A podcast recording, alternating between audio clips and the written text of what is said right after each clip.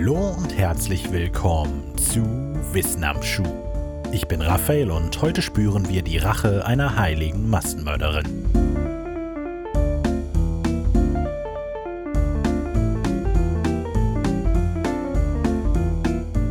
Die Kiewer Rus war ein mittelalterliches Fürstentum, das für etwa 300 Jahre zwischen 800 und 1150 nach Christus auf Teilen der Gebiete der heutigen Ukraine, Russland und Weißrussland angesiedelt war.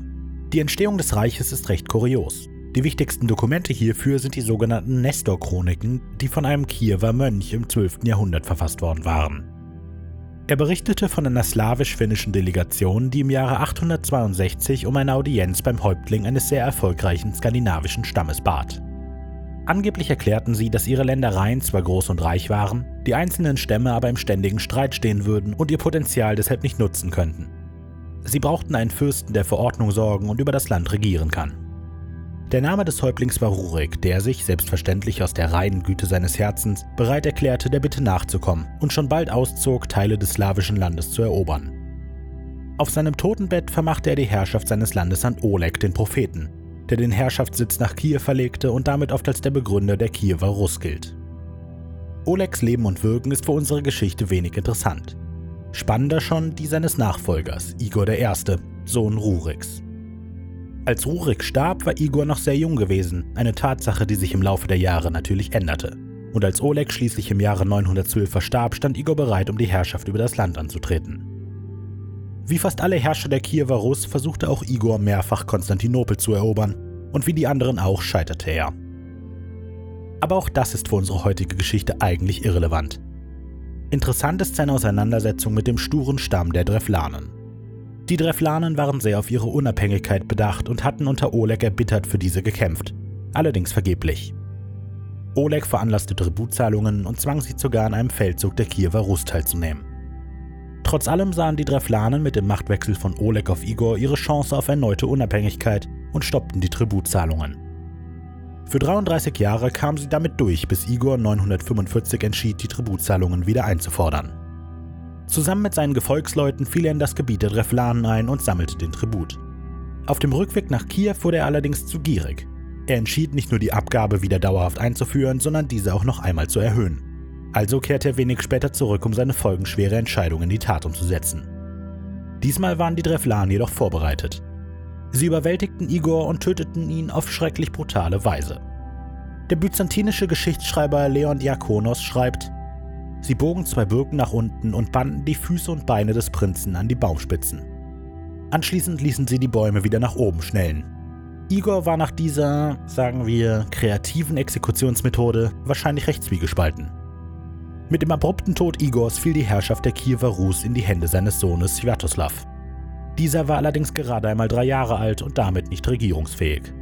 Also übernahm seine Mutter Olga. Olga war eine wahrlich unscheinbare Persönlichkeit. Es ist unklar, wann oder wo sie geboren wurde, und sogar der Termin der Hochzeit mit Igor kann nur grob geschätzt werden.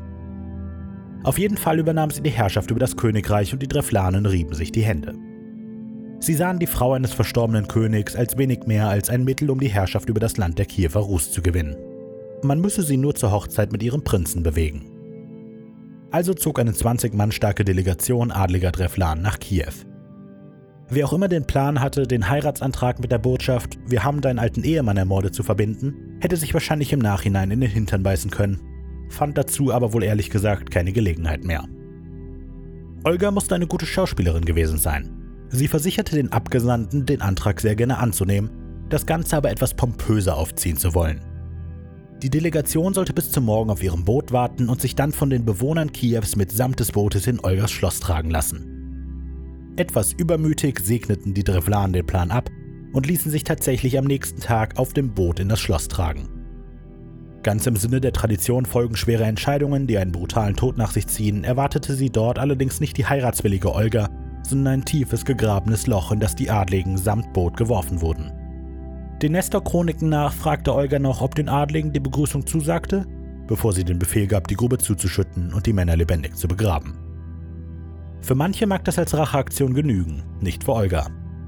Unverzüglich ließ sie den Drevlan die Botschaft zukommen, dass ihre Leute sie nicht einfach so ziehen lassen würden, wenn sie nicht sehen würden, was für ein ehrwürdiges Ereignis dort stattfand. Etwas leichtgläubig versammelte sich also eine weitere Gruppe drevlanischer Adliger, die nach Kiew reisten, um Olga auf ihrer Reise zu begleiten. Olga vertröstete die Gruppe bei ihrer Ankunft mit der Abreise auf den nächsten Tag, bot ihnen dafür aber einen entspannten Besuch in der hiesigen Therme an. Frisch gebadet und Herrscher der Kiewer Rus? liebend gern. Als der letzte Adlige das Badehaus betreten hatte, ließ Olga die Tür verbarrikadieren und das Gebäude in Brand stecken.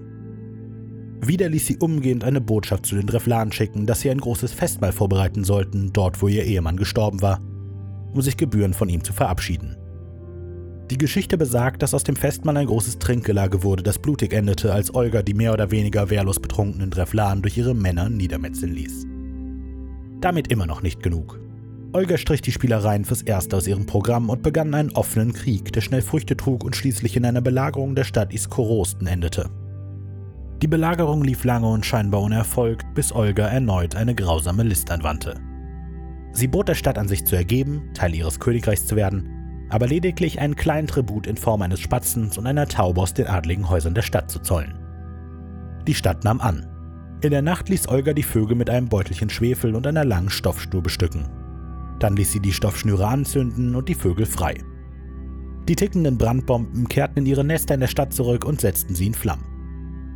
Nestor schreibt, es gab nicht ein Haus, das von den Flammen nicht verzehrt wurde, und es war unmöglich zu löschen, weil ja alle Häuser gleichzeitig in Flammen standen. Die Leute flohen aus der Stadt, doch Olga befahl ihren Soldaten, die Flüchtigen zu fangen. So nahm sie die Stadt, brannte sie nieder und nahm ihre Ältesten gefangen. Olgas Rachedurst war damit dann endgültig gestillt.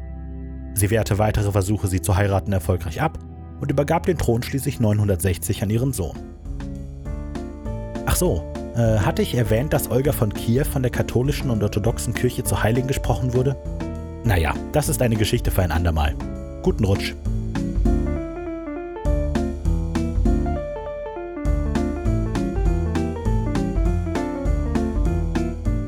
Links und Quellen für diese Episode findet ihr wie immer in der Beschreibung.